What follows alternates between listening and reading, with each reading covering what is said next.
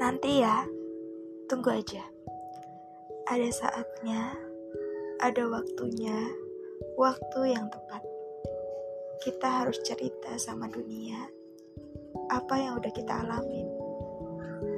Jadi, buat cerita sama dunia, kita nggak usah ceritain prosesnya kita, sakit hatinya kita, atau apa pun.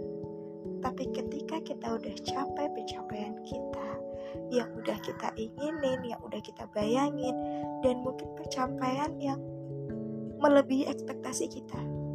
Itu adalah waktu yang tepat untuk cerita ke dunia. Mungkin di situ juga kalian bisa cerita soal proses yang kalian hadapi selama mencapai itu.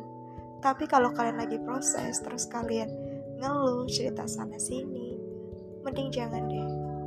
Ya karena nggak akan dilihat. Karena sebenarnya yang dilihat itu bukan proses, tapi hasil hasil dari apa yang kalian capai. So, tetap semangat.